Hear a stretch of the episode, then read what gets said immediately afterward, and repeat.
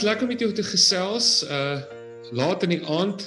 Jy's daar in Heidelberg, weet ek al 'n leeftyd lank en jy's ook betrokke by Cactus in die Mielielande. Uh en ons gaan so 'n bietjie daaroor gesels later, maar maar deesdae is uh jou day job is jy's eintlik 'n sielkundige. Vertel ons bietjie hoe lyk jou normale dag? Jong, ja, dit begin val 5 in die oggend want ek het nie 'n sekretaris nie, ek is maar 'n one man band. So ek moet my admin op datum hou, jy weet. Die boeke moet reg wees in enige bedryf, anders kan dit nie werk nie. So ek begin so half 5 en dan uh werk ek maar 'n bietjie en dan 8 uur se kant val ek in die pad en dan begin ek so 9 uur in die spreekkamer. Dan werk ek tot omtrent so 5 uur, partykeer 6 uur toe en dan kom ek terug huis toe dan uh, eet ek 'n bietjie en ek drink 'n glas rooiwyn en uh, en dan uh, dan werk ek weer so 'n bietjie tot ek 9 uur gaan slaap. Nou, ehm um, so dis dis dis redelik boring, jy weet. Hoeveel mense sien jy dan nou so op 'n dag? Ek sien so 6 mense op 'n dag. OK. Ja, jy weet, nie, ek probeer nie meer as 6 ouens te sien nie. En dan as jy nou sê kom by die huis en jy werk in die aand verder, sien jy in die aand ook mense of is dit nou nou Nee nee glad nie. Nee, dis my admin. Nee, dis dis nogal 'n redelike inten, uh, admin intensiewe job, jy weet. OK. Jy moet ook sorg dat jy jy weet jy help nie, jy weet jy met jou jy, jy, jy met jou kennisgewings uitstuur vir die mense wat wat wat ehm um, wat bespreek het en uh, jy moet seker maak hulle kom anders sit jy daar en jy doen niks. En dan is daar ouens wat ehm um, wat wat nie afsprake kan kry nie, wat jy op 'n waglys sit en jy weet en veral nou is dit nogal rof want ons is maar in 'n oorlogssituasie, weet jy, die mense met COVID en al die goed wat daar rondom gaan, mense mense kry baie swaar en ehm um, hulle emosioneel kry hulle baie swaar ook, nie net fisies nie, emosioneel ook.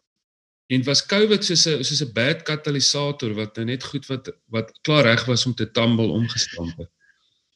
Ek ja, ek weet nie, weet ek dink COVID het sy eie kompleksiteit gebring.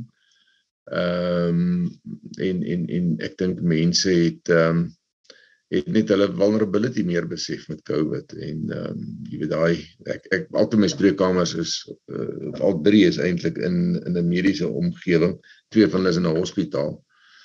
En in COVID tyd, yes, dit was dit was maar rof om daar te kom. Ek, ek jy sien die lykswaans, die ambulans en die lykswaans in en uitry en ehm um, jy weet jy, jy wonder maar wanneer wanneer gaan jy dit kry en ehm um, jy moet maar die jy moet maar mense sien, jy weet ehm um, want want dis jou werk en hulle het dit nodig en ehm um, jy's dankbaar vir elke ou wat jy op Zoom kon sien, maar dit was maar dis maar dit was maar tawe tye, weet jy. En nou weet nie wanneer dit, dit gaan terugkom nie. Dit kan enige dag terugkom. Dis al die mediese sê ook um, weet nie eintlik nie. Johan, en en waar kom jou passie vandaan vir hierdie hierdie werk? Want ehm um, hier's 'n prof by IP. Ek het nou uh Ja, dis dis prof Kobus Marie by by IP. OK. Wat uh hy het 'n teorie. Hy hy hy baie hy hy het nog wel 'n 'n ding geskrywe, die career interest profile. En hy het nog wel 'n teorie dat jy ehm um, jy volg 'n beroep wat uh, rondom iets wat vir jou in jou vroeë kinderjare 'n uitdaging was. OK. En uh, nou ek het ek het voordat ek taal gehad het, voor ek ja, so 2 en 'n half daar rond uh, tot en met 2 en 'n half jaar. Dit was ek in twee twee traumatiese belewennisse gewees en uh, ek ek dink maar my passie om mense te help uh veral mense wat vasgeloop is wat in dit wat in trauma is kom kom daarvandaan af. Ehm um, die eerste die eerste was toe ek gebore is as gevolg van mediese protokol het ek vir 3 dae nie my ma gesien nie, weet jy. En uh ek dink daar het ek my eerste nok gevat. En uh toe ek so 2 en 'n half jaar was, toe my toe my toe ons gesin eendag dorp toe gery het op die grondpad teen so 60 myle uur, so 100 km/h te maak ek die kar se deur oop. En uh, toe beland ek met 'n uh, met hartsinskudding in die hospitaal en ek was redelik was redelik siek geweest en uh, so ek ek, uh, ek ek kan net dink wat dit moes wees om op baie ouderdom deur sulke trauma te gaan en jy het nie eintlik uh, jy het nie eintlik taal om dit om dit um, uit te druk nie en om meaning te maak nie. En ek dink dis maar waar my dis waar my ehm um, aanvanklike ding gekom het om om mense te help, maar ek het my eers later daarvan bewus geraak en en, en toe ook ehm um, nadat ek in die weermag was, ehm um, of of of nadat ek geswat het, as ek weermag toe en uh toe ek ek was op baie stadium getroud en toe ek eerste naweek was uh, by die huis kom toe toe sê my vrou vir my, jy weet, dit is wel beter sonder my as met my en uh, dit was 'n engse trauma geweest. Ehm um, ek onthou nog ek het ehm um, ek het die ek het die ek het die maandag ehm um, ek ek het daai dag die saterdag gevoel as ek kan teruggaan na die basis toe as ek teruggaan maar daar was niemand gewees nie.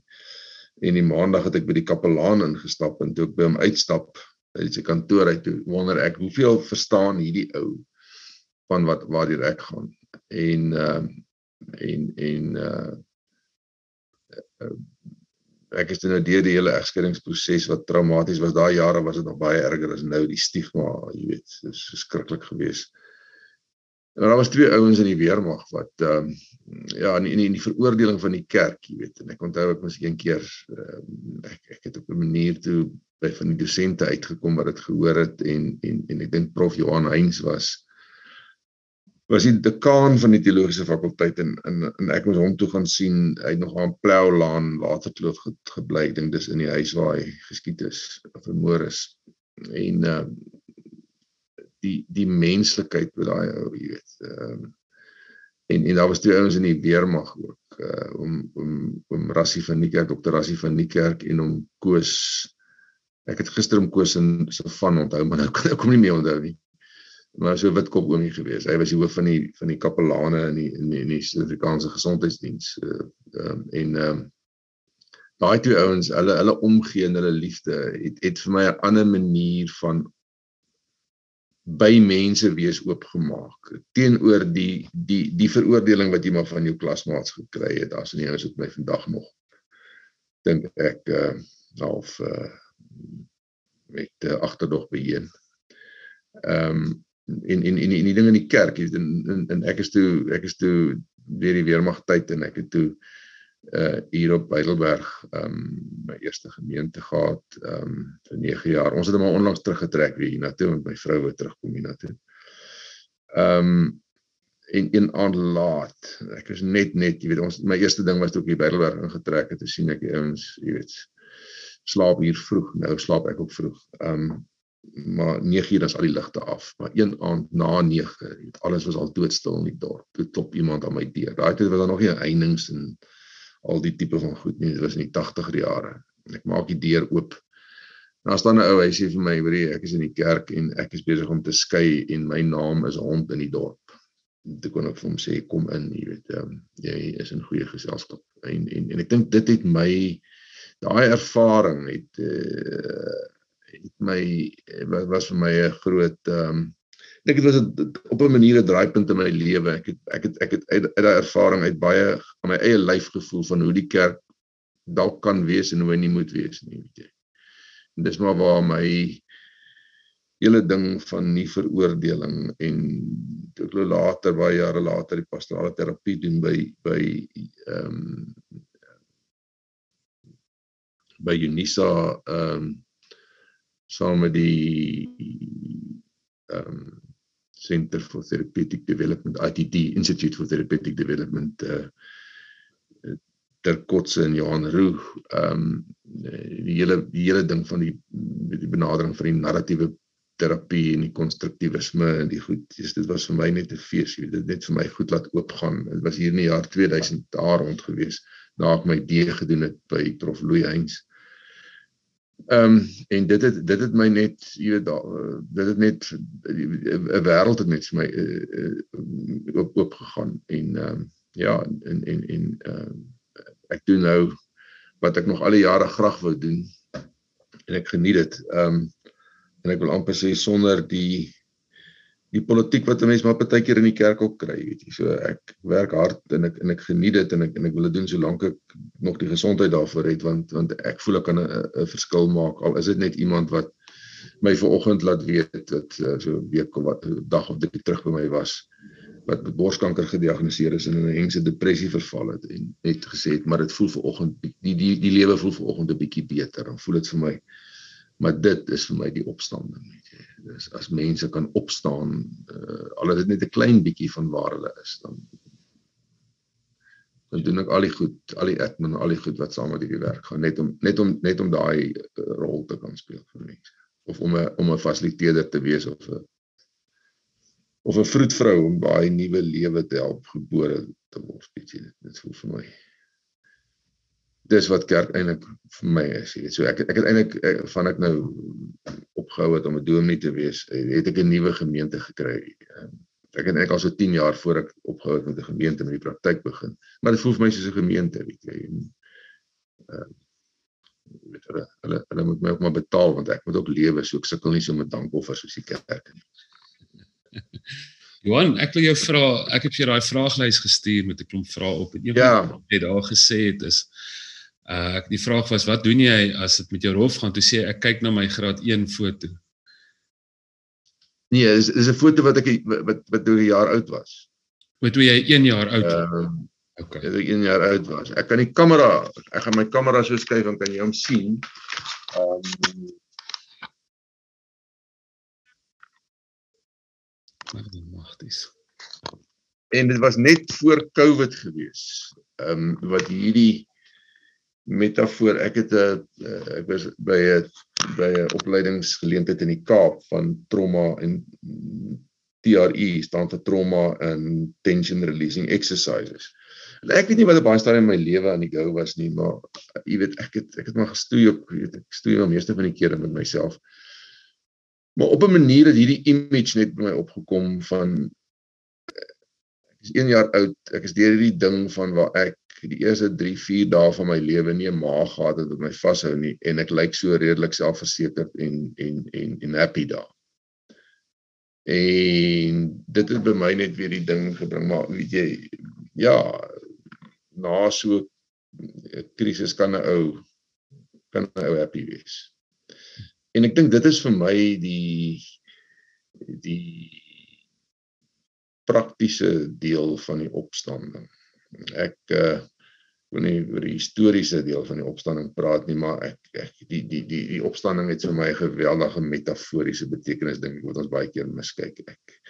En elke keer wat ek wat ek wat wat iemand uit my kantoor uitloop met hierdie hierdie stukkie nuwe lig wat hy sien dan dan dan dan dan voel ek dan voel ek so en dis maar my eie lewe ook jy weet dit ek maar net voel jy weet eh, goed sal weer beter word en en die opstanding gaan weer gebeur en ek het ook vir jou daar geskryf eh, Walter Bruggeman ek en hy is nogal speaking terms en uh hy sê altyd sy sy hele manier van die psalms verstaan van jy weet business as usual en dan val alles plat en dan is dit die dan is dit die resurrection en hy sê jy weet die die die hele paasnaweek is eintlik uh, hierdie ding in 'n netedop. Ehm um, maar hy's daar's ook metaverhale in die Bybel wat dit wat dit vir ons wys en, en ja, dis maar ek ek dink dis meer my tema van my lewe as wat ek wil wat ek wil, wil, wil erken maar maar die hele ding van van ja, van die opstanding. Ehm um, die metaforiese praat oor die uh, oor die met kerk in die Mielilande. Ek ek dink dis 'n gaan baie ja, ja. ander deel van ons gesprek wees, maar iets wat my opval Johannes is op jou preekspan het jy nogals 'n klomp Ou Testament te sien, nogals profees ek wil met uitsondering yeah. Ja. van uh, van Dani Veldsmann wat dogmatiek Ja yeah, ja. Ehm um, vertel 'n bietjie wat jou jou liefde vir die Ou Testament en hoekom het jy daai profies gekies? Ek het van hulle klasse gebank. Ek ek is skaam toe ek al Ja ja, maar jy moet ook nie te veel klasse bywoon nie, dit ehm um, want ja, ek ehm um, ek het ook maar 'n voorliefde vir die Ou Testament want dit voel vir my so so wêreldlik, jy weet, so deel van die wêreld ek raak baie keer 'n bietjie te mekaar met Paulus. Hy hy maak my te mekaar. Ehm um, maar maar as jy weet as 'n kraai vir Elia vleis bring van die spur se se se asdrom af dan verstaan ek dat dat God kan dalk baie keer as jy as jy nie meer kan nie kan hy kan hy kan hy jou uithelp op op op maniere wat wat jy nooit aan gedink het nie wat ook miskien nie heeltemal so aanvaarbaar is nie. Maar die die die Ou Testament het vir my 'n stuk ek dink is Simmerly wat die boek geskryf het, die welkigheid, die wêreldlikheid van die Ou Testament. Ehm um, ek kon nie ooit Duits baie goed lees nie, maar ek dink ek het op 'n stadium, miskien het ek nou nog die boek ehm um, the the the Old Testament and the world. Hmm. En en uh ek het ook maar 'n bietjie, jy weet ek het nie al die boeke altyd deurgelees het ek gekoop het nie, maar maar dit keer net goed om 'n boek te hê ook, jy weet. Ehm um, maar ek hou van die Ou Testament, ja. Uh, die ouens het my naderhand gekritiseer, jy weet, want ek hulle is baie baie gehammer omdat ek die Ou Testament uit preek en dan lees ek nog Walter Bruggeman ook en ehm um, jy weet maar daai ou gaan net my so kreatief met die teks om. Yes, ek uh, hy het my in 'n tyd wat wat wat die wat die teologiese wêreld maar vir my bietjie dood gelyk het, het, het hy my het sy goed my baie baie gehelp, jy weet. En hy was nie altyd af van gehou nie, jy weet. Ek meen ons maar dit en, en Fernand Duistok, jy weet ek, ek sê goed op dit vir my ek koop ek koop al die boeke wat ek antikwaries van hom kan koop, koop ek, jy weet. Maar hou ook hulle net. Ja, ek het nou net met iemand gesels. Ek dink een van die die uh die mooi goed in die Ou Testament wat ons nou maar eintlik biblioteek vol vreeslike uiteenlopende genres en boeke is, maar is die is die paradoks is daar nê, nee, dit die, die Ja. Uh, Jung het gesê, jy weet die die, die werklikheid is maar soos die natuur, dis dis verskriklik. Jy weet dis wreed en is verskriklik, maar dis ook beautiful. Ja. Dis asemrowend. Ja. Jy kry die hele tyd Ja. daai twee uiterstes in die Ou Testament, net daai worsteling, Ja. hierdie hierdie pole van van beauty en verskriklikheid, jy weet. Ja. Johan, maar jy uh ek het jou al meer as een keer hoor sê jy mis nie die dominee ding nie. Mm -mm. Ek ek mis dit nog nie op hierdie stadium nie. En ek dink dit was miskien omdat die die verantwoordelikheid uh, was die laaste klomp jare vir my net veel gewees weet jy dit dit, dit, dit is 'n dis 'n dis 'n dis 'n las wat jy moet dra en en dit was veral nie rondom die pastorale versorging en die prediking nie maar dit was veral om die gemeente ehm um, finansiëel en administratief aan die gou te hou. Ehm um, dit het vir my dit het vir my ehm uh, dit het my nogal ek moes die laaste 10 jaar af werk ehm um, die kerk en ek moes my praktyk bedryf sodat ek 'n kleiner salaris kon vat dat die gemeente kan finansiëel oorleef en en dat ons nie vasdraai en, en daai daai ding is 'n gewellige ding om deur te gaan in die tussentyd dan sien jy ook jy weet hoe hoe die gemeente net kleiner word en uh, jy jy weet eintlik waaroor dit gaan maar jy wil dit ook nie sê nie en ehm um, dit dit was net 'n dis 'n geweldige ding gewees. Ehm um, ek dink ek ek weet nie of of of of die kerk regtig ehm um, aan dominees wat daai pad loop ehm um, ons daarby uitkom by daai trauma nie. Dis nog 'n trauma gewees. Wat het Maar gemaak ek is nie spyt ek het dit gedoen nie. Dit ek, ek, ek dink die gemeente kan nog vandag op aangaan as gevolg daarvan.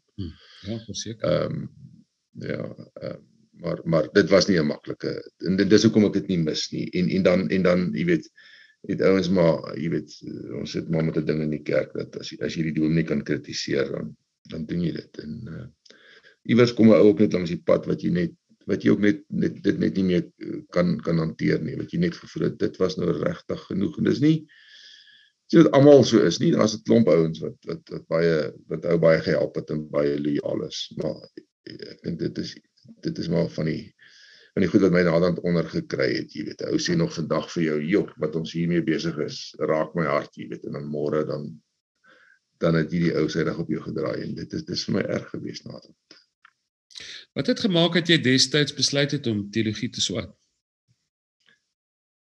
Jong ja, ek dit, dit ek het ek het in my belydenisjaar, my belydennisklasjaar het ek al gevoel maar dis dalk wat ek moet doen en dat die dat die Here my daarvoor roep.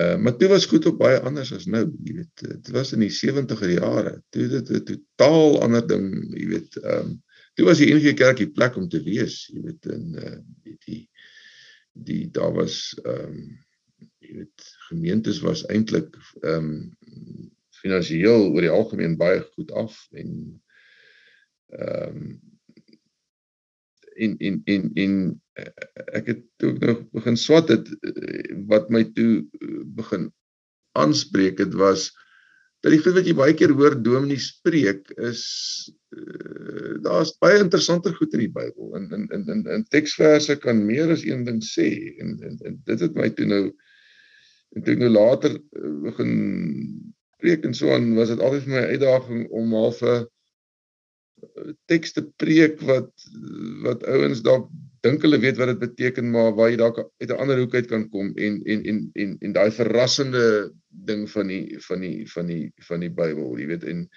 en op 'n stadium het dit uh, het dit het mense dit wat mense dit graag hoor. En en en dit het my ook ge-energize om te sien dat jy weet en en toe ewe skielik ek weet nie wanneer presies dit was nie. Ek dink dit was miskien in die laaste 10 jaar was my ervaring dat dat dat ouens wou weer teruggaan na die ou manier net van die die Bybel letterlik verstaan. Ek het ek het ek het nogal 'n kleintjie dood aan die Bybel letterlik verstaan want ek het ek het vir ouens 'n klomp kere gesê, weet jy, om die Bybel dis die maklikste manier om die Bybel te verstaan. Maar dis ook die gevaarlikste manier. En miskien is dit my motivering gewees toe toe toe toe ek nou daar ophou en ek besef wel jy weet die gemeente kan nie meer 'n dominee bekostig nie. Is die belofte wat ek in in in hulle gemaak het dat die prediking sal beter word en nie en nie en nie en nie agteruit gaan nie. En en dit is my verskriklik belangrik dat dat ouens moet daar moet met preek wat wat 'n bietjie gaan dink het oor die goed jy weet en en wat nie sommer net 'n uh, 'n uh, uh, haas uit die hoed uitdruk nie. En ek en ek dink social media ook jy weet ek het ek het nou maar net ek sien nou maar ek verstom my elke dag vir goed wat mense in die Bybel uit sê en dan besef jy maar as omdat hulle blootgestel word aan aan hierdie prof Dani Veldsmann het nou die dag in die in die kerk hierdie ek kom nou nie meer baie in die kerkie maar as ek daar kom hoor ek 'n goeie preek weet jy. Maar hy het, hy het uit spreuke gepraat en toe praat hy van hierdie kortpad soekende brekers. En dit was vir my 'n ongelooflike uitdrukking wat hy wat hy gemunt het en uh dit dit dit is my hartseer. Ek ek is bang dat die dat die dat die hier op voetsel vlak die die NG Kerk se se onderbou verswak want ons ons het lei geraak om na as ek ons maar reg kan sien na goeie preke te luister. Ons om na goeie preek te luister moet jy moet jy 'n bietjie ge-challenge word jy weet. Lei geraak hoe sê jy dalk lei geraak om te dink. Ek dink ons het lei geraak om te dink en, en dit en, en dit worry my, weet jy. Hmm. Dit worry my ehm um, dat dit dat dit gebeur. Maar ja, uh, ek ek dink daar's nog ouens wat dalk Nou doleer die ouens daar by julle. Kyk, ehm um, ek ek is nou ek bly nou die laaste 3 jaar weer op Heidelberg. Ehm um, ek weet hier's 'n gemeente wat doleer. Ehm um,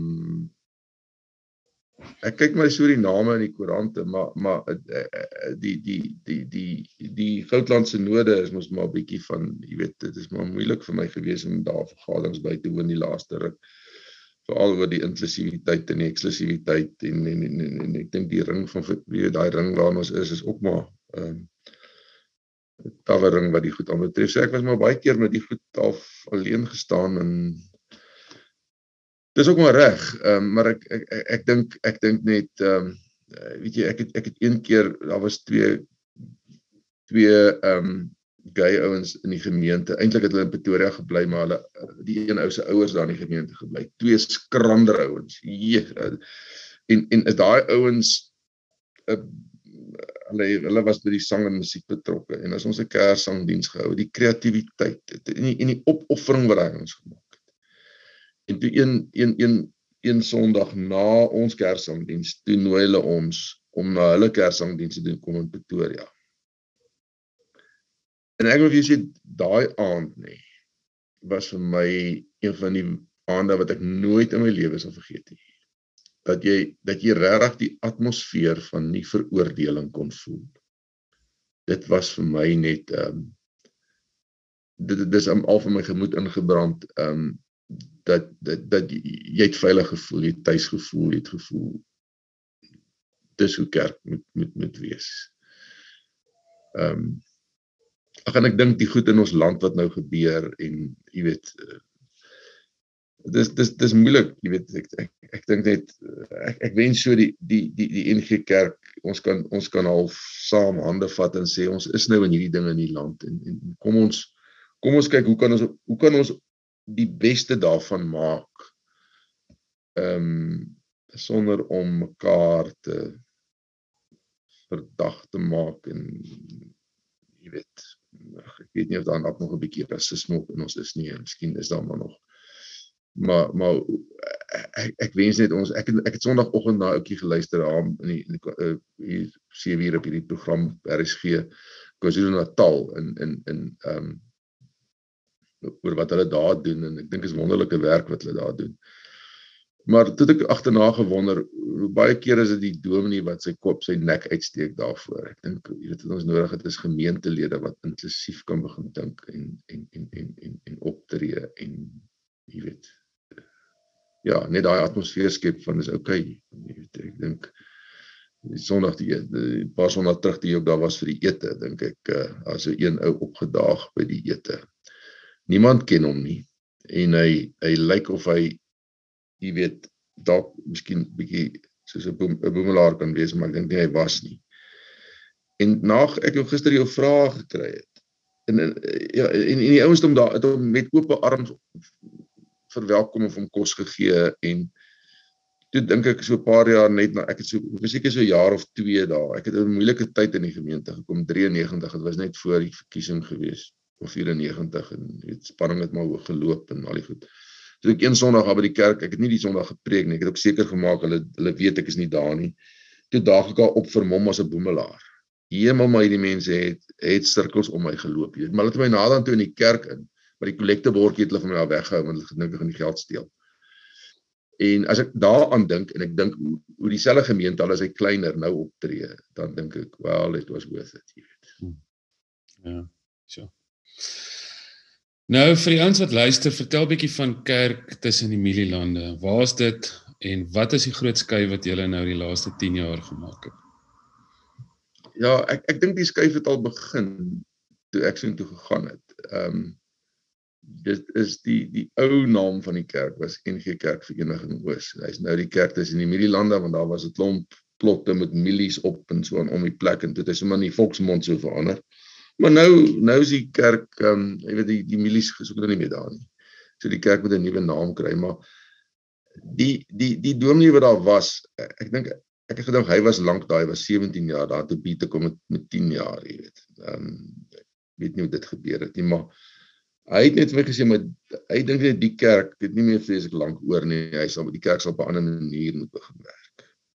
En ehm uh, toe ek die beroepsnote gekry het was 'n bietjie uit die bloute uit. Ek was op die Bybelberg gewees en weet dit ek maar al, jy weet, nou as jy as jy anders dink in die kerk dan kry jy swaar, jy weet. En uh, dit was my al 'n verlossing om 'n beroep te kry, maar ek het ook vir die ouens gesê ek gaan nie sommer hierdie beroep aanvaar nie. Dit was nie ek het nie aansoek gedoen vir die pos nie, dit was regtig nog 'n beroep toe toe sê ek vir ek ek dink anders en ek het toe nou maar redelik oop kaarte met hulle gespeel en op daai stadium was ek besig met my proefskrif oor die algemene priesterskap van die gelowige en, ek het vir hulle gesê dis goed wat ek dis hoe ek dink. En hulle het gesê kom try dit jy weet kom by by die bullet. En dit was maar soms het dit baie goed gegaan jy weet baie keer is ook maar storms gewees. Maar ek ek dink die ding het het, het maar gedurig deur jy weet was die onderliggende ding van maar die gemeente moet 'n uh, eh, is 'n kop skuif maak. Uh, dit is nog 'n dominee gewees wat almal het nog swart pap en wit dasse gedra. Ek is die eerste ou wat daar gekom het met 'n bonddas. By einde ek ek dink vir my weet die laaste klomp jare dat ek 'n jean en 'n T-shirt gedra as ek kerk toe gaan. Maar dit was ek dink dit was die onderliggende ding die heel tyd maar uh, van uh, jy weet daar's nie uh, elke ou die gemeente het 'n rol in die gemeente maar ook in die wêreld en en en ehm um, ag dit ek dink ons is deur verskillende stroomversnellings daarmee jy weet baie keer dan het goed gewerk baie keer het nie goed gewerk nie en ehm um, en, en en ek dink dit is so 'n paar jaar ek het ek ek het ek het 5 jaar van dit ek voor aftrede was dat ek vir ons begin sê hoor jy dit kom aan En uh dan het gesê ek moenie so daaroor praat nie. Dit ehm um, dis ontstellend en whatever ek sê maar dit kom aan. Wat gaan die gemeente daarna doen? En en stadig maar seker het het het het het het hierdie ouens toe nou maar begin om om vir mekaar te sê maar wie wil ons wees teen die tyd wat hierdie ou nou nie meer hier gaan wees om elke Sondag ehm um, goed te doen en ons werk te doen hier nie wat ek al. En en en so het hulle toe nou maar die die die keuse gemaak om te sê wel as ons nie meer 'n dominee kan bekostig nie uh want jy weet jy is maar lank gestoei met die ding. Hoekom word die kerk leer? Doen ons iets verkeerd? Ehm um, wat jy weet en dit was maar 'n lang stryd en op die einde is agtergekom maar daar's 'n klomp gemeentes mee wie dit so gaan. Ehm um, maar op die einde het hulle het hulle besluit op 'n inklusiewe teologie om te sê maar ons ons vir ons liefde vir God uitleef deur vir onsself en vir mekaar om te gee. Ek sê dit met my kop uit. Ehm um, almal in te sluit as ons dink en werk, omgewing te versorg, die planeet op te pas dat ons kleinkinders en agterkleinkinders nog 'n toekoms het. So dit was 'n heeltemal 'n jy weet uh, uh, en daar was 'n stemming op die gewees in die gemeente oor oor uh, jy was nou so 'n paar sondae daar toe toe daar 'n gemeentevergadering was om na, na 18 maande bietjie te reflekteer. Maar dis maar hoe die ding ontwikkel het en en en ek is nogal dankbaar dat daar daar's 'n klein groepie ouens wat wat hierdie ding gekoop het en met hom loop. Ek het nou weer vanaand gehoor daar in die in die gemeente se ou wat siek is en ag hy, hy hy het net so moedeloos geword toe hy nou siek word. Dat hy by kerk toe gekom het en toe begin ouens hom bel. En toe vra hy vir sy vrou: "Gee die mense regtig vir my om? Kom bel hulle my so." Sy sê: "Ja, hulle is lief vir jou. Ek gee vir jou om." Toe sê hy dan slegs weer met dink om Sondag kerk toe te gaan. Ongeloof. Jy weet en en dat ouens dit kan doen sonder dat 'n dominee nou by hierdie ou gaan huisbesoek doen en whatever pastorale sorg of doen hulle dit in die in die in die in die in die in die straat dat hierdie ou die boodskap kry maar hier ek word voorgekeer. Hier's mense wat vir my lief is. En dit is die goed wat my laat voel dit was die moeite werd. As as gemeentelede op hulle eie hierdie goed begin doen gemeentelede op hulle eie bottelproppies optel omdat dit 'n klein begin is om die plastiek uit die omgewing uit te verwyder. As as as gemeentelede net 'n multikulturele kinderhuis met die bietjie wat hulle het ondersteun. Ehm um, jy weet dan dan dan eh, spontaan sonder dat dominee sê kom ons gaan nou en ons jy weet ons organise nou iets. Dit dit is ek, ek dink daai energie is vir my seldsaam en dis vir my kosbaar en dit maak nogal vir my die goeie moeite werd. Hoe lank ran hierdie um, gemeente nou sonder 'n dominee? Is nou 18 maande. Dis einde van die Februarie 18 maande. Ehm um, ja. Ek wil vir jou eerlik sê Johan, aan die begin toe ek daar was, was ek so bietjie ek wou graag die ding dop hou, maar daar was iets in my hart wat so bietjie krities was want ek het hmm. gedink nee man 'n gemeente is mos nie net 'n erediens nie jy het nou verskillende predikers wat daar hmm. preek hmm. en toe besef ek het my rukkie gevat toe besef ek hierdie ding um van die priesterskap van die gemeentelede dis nie minder ja. unity omdat die dominee nie die die herder is wat nou die hele ding organise nie dis meer gemeente want gewone gemeentelede doen nou die huisbesoeke die hospitaalbesoeke die organisering ja. vir die um jy weet wat ook al die barmhartigheidsgoed. Hulle hulle organise nou baie organies om die oom te help wat ek ook nou daar ontmoet het, die boemelaar oom of semi boemelaar wat ook al. En uh, en daar's hierdie organiese ding wat gebeur wat al die gaps vul wat 'n dominee gewoonlik vul en dalk 'n paar ander. Ja. En dis beautiful. Ja. Dis meer community, ja. minder community en en dan ja.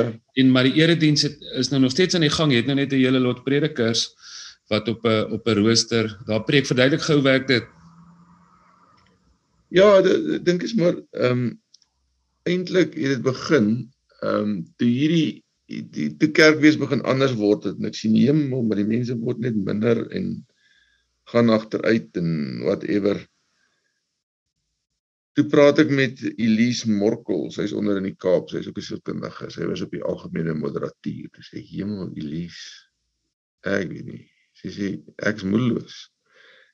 En ehm um, toe sê ek met wie kan ek gaan praat, jy weet. En en en, en via Elise het ek by by Prof Dirk Human uitgekom, jy weet. En ek het daarby hom gaan sit en kla, jy weet. En toe ek loop, dis hy is, jy weet, jy het eintlik vir my meer gedoen as ek vir jou gedoen het seker. Ek sê hoekom hy sê jong, ons sukkel op maar met hierdie goed van my hele sukkel hier by die fakulteit. En toe so op die op die pad uit toe sê Mauri, ek wil eendag by daai gemeente kom preek. En dis hoe die ding begin het en dit is hoe daai ehm um, dis hoe daai groepie ouens half gevorm is en uh, ek het een oggend op die radio het ek na jou een van jou goedjies geluister um weet die vroegoggend gedagte ja kry ou groot verskeidenheid van goed deesdae daar maar um ek jy ken jy ken nou vir Japie en, en ek en hy het die oggend toe sê jy's maar hierdie ou praat ons taal jong en uh, dis dis hoe ons toe by by jou uitgekom het maar so dit is wat die ouens half sonder om nou te gaan sit en in hulle uit te soek is hulle het net so by mekaar gekom en ehm uh, dit werk. So hoeveel ouens is dit nou? Ek weet nie. Dit ek ek dink is 6 of 7. ek vra ook ek weet nie. OK. Ja. Wat nou op 'n rooster opgestel word en dit dit is die prediking van die gemeente. Jy hoe gereeld preek jy nou nog daar? Ja, ek ek het eintlik 'n bietjie bietjie bietjie opgehou om ja om om om formeel te preek. Ek sal so 'n uh, 'n uh, gesprek soos wat jy daar gehad het, sal ek miskien bietjie fasiliteer. Maar my body het net vir my gesê ons moet bietjie rus met hierdie ding nou uh, met preek. Ehm um, en ehm um, dis nou so 'n jaar. Ek sien hulle pressure my nou weer vir die vir die vir die goeie vir die Paasnaweek se nagmaal en jy weet maar maar dis my goeie tyd om om om om bietjie om bietjie 'n breek te vat van die prediking. Um, ek dink ek het uh, ek dink ek is ek is bietjie deur baie daar. Um ek dink 'n ou se lyf het ook naderhand uh, weerstand vir verwag as jy as jy iets sê wat dalk 'n bietjie op tyd ouens se uh, hartsnare kan werk. En uh, ek het net besef ek moet vir my eie well-being net so 'n bietjie stop daarmee en ek is nie spyt nie. Johan, maar vir jou eie well-being het jy ook 'n paar stokperdjies in ehm um, vertel 'n bietjie daarvan want dit klink vir my fascinating en ek ja, wil self kom kyk. Ek het um, ek het ek het houtwerk probeer neem op skool en dit was 'n gemors. Ehm um, ek kon nie dit goed gereg kry nie en ehm um, toe ja Maar sous waar groot geword was 'n oom wat vir 50 jaar blind was te opereer hom en toe kan hy weer sien en hy begin uitwerk doen, jy weet. En ek het baie daarby hom gekuier. En in my eerste jaar op um, universiteit in Pretoria, toe koop ek vir my 'n stuk stukkie gereedskap op 'n uitverkoping uit so ding gehad. Was so 'n Bosch ding wat jy gedryf het met 'n boor en ek kan jy alsmet om doen saag en draaibank werk het dis waar my uh, uitwerk begin het op universiteit al ek het uh, my eerste grandfather klok daar gebou met maar ek dink 'n bietjie hamer en spykers ook daar gebruik maar hy staan nou nog maar ek het maar ek het maar deur die jare het ek maar gereedskap bymekaar gemaak en ek jy weet um, ek ek ek het nou 'n redelike groot uh, uitwerk ateljee grootste wat ek nog gehad het ek ek kom net min daarby uit maar maar ek ek geniet dit baie as ek 'n ongeskaafde plank deur die skaaf kan druk en iets begin maak van hom. En dan doen ek 'n bietjie glaswerk. Ehm um, loodglaswerk. Hou baie daarvan ook, maar ek kry bitter min kans. Miskien sal ek volgende jaar meer kans kry, ek weet nie. Jy weet ek koop altyd as as hulle tyd kom.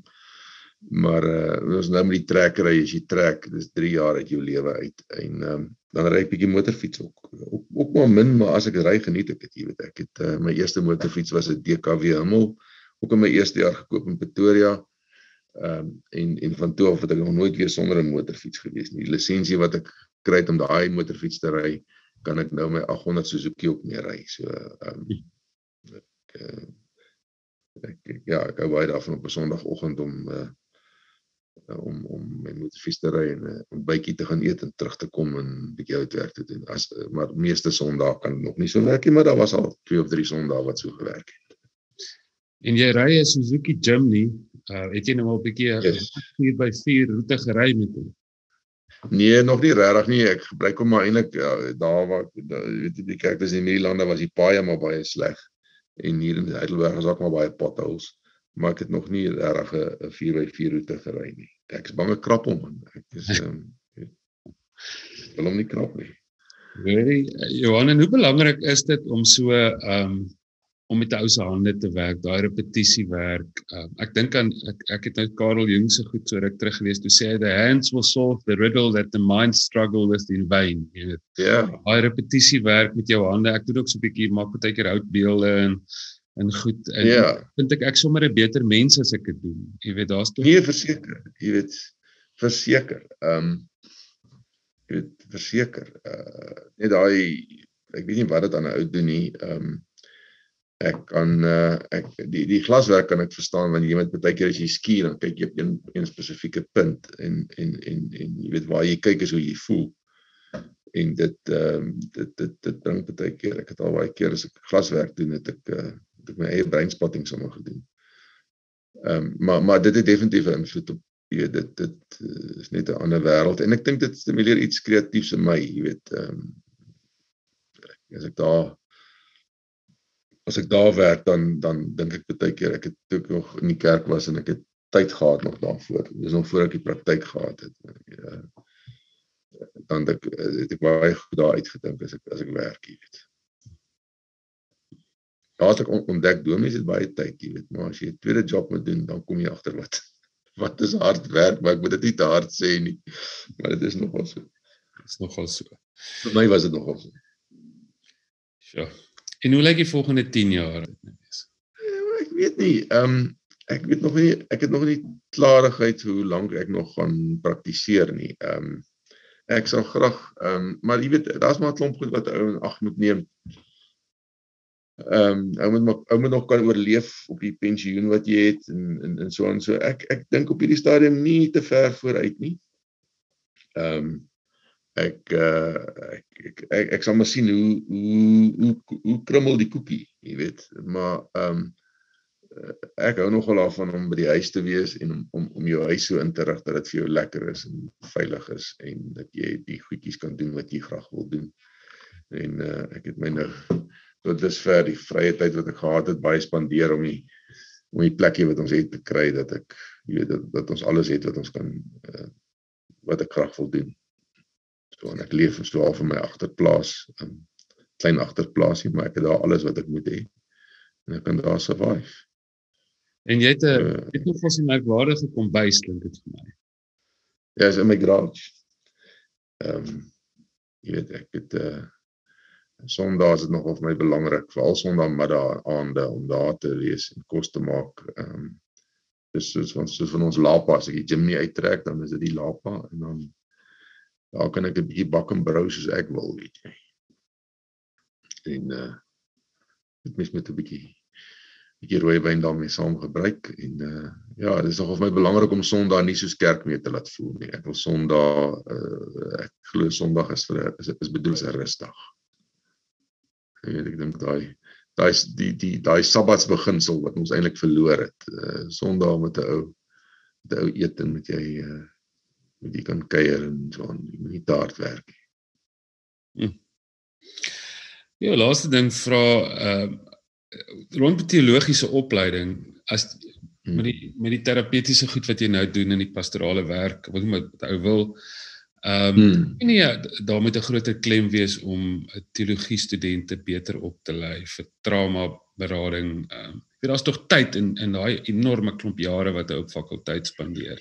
Nee, verseker. Ek ehm, ek ek ek dink so ehm en ek dink ouens moet ook ehm um, ek dink is ook 'n goeie uh ding om om om om om, om vir ouens eh, weet predikante te laat registreer. Ehm um, om uh, so op te lei dat hulle ook kan registreer en dat hulle dat hulle inkomste kan genereer want dis maar die groot ding hoe betaal ouens jou jy weet en, en ek dink as jy in 'n in 'n in 'n professionele op ding jy weet kan kan jy weet eh, dalk almal sal dit miskien nou nie kan doen nie maar miskien 'n dubbele beroep kan hê. Ehm um, maar dit gaan beteken dat die dat die dominee meer al die admin in die gemeente doen nie, jy weet. En en ek dink dit gaan 'n groter ehm um, las op die gemeente sit. Ehm um, maar ek dink ek dink daar's 'n daar's 'n groot ehm um, daar's 'n groot behoefte daaraan en en en en dis waar ek my eie teologiese opleiding waardeer. Ou kom met daai pastorale omgee tipe van ding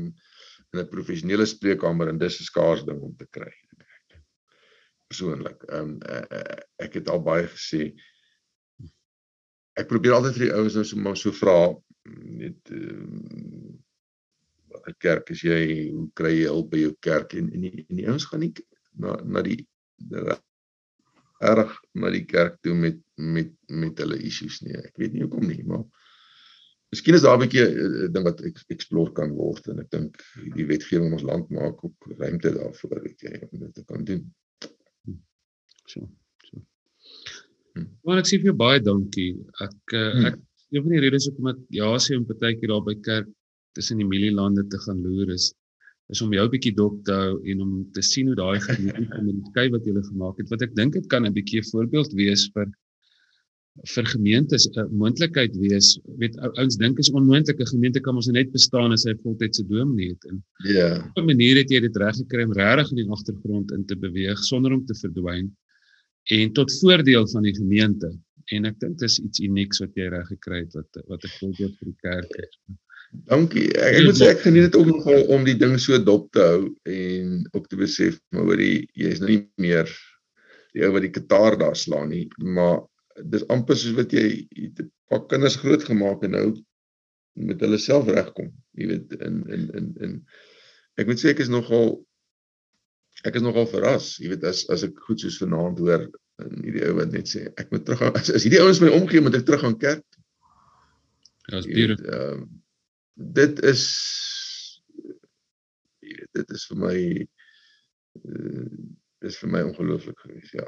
Ek moet sê ek dis my ook interessant om om hierdie ding ek ek hoop net jy weet die dis 'n baie klein plantjie en ek dink dis 'n baie teer plantjie en ek dink vir so 'n klein gemeentetjie om te sê ons dink inklusief ehm um, ons weet van al die spanning wat daar nou in die kerk is is maar is maar gevaarlik jy weet. Ehm um, en ek ek ek ek ek hoop en bid dat dit dat dit sal oorleef en dat die ouens van die van die goed wat hulle nog moet saamdra op die kanoe ek sal kan oorboord gooi om te sê maar ons kan met nog minder doen wat ons moet doen en ons kan dit dalk meer effektief doen.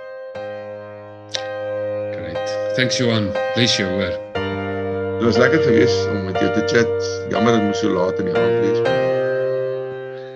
Dis great.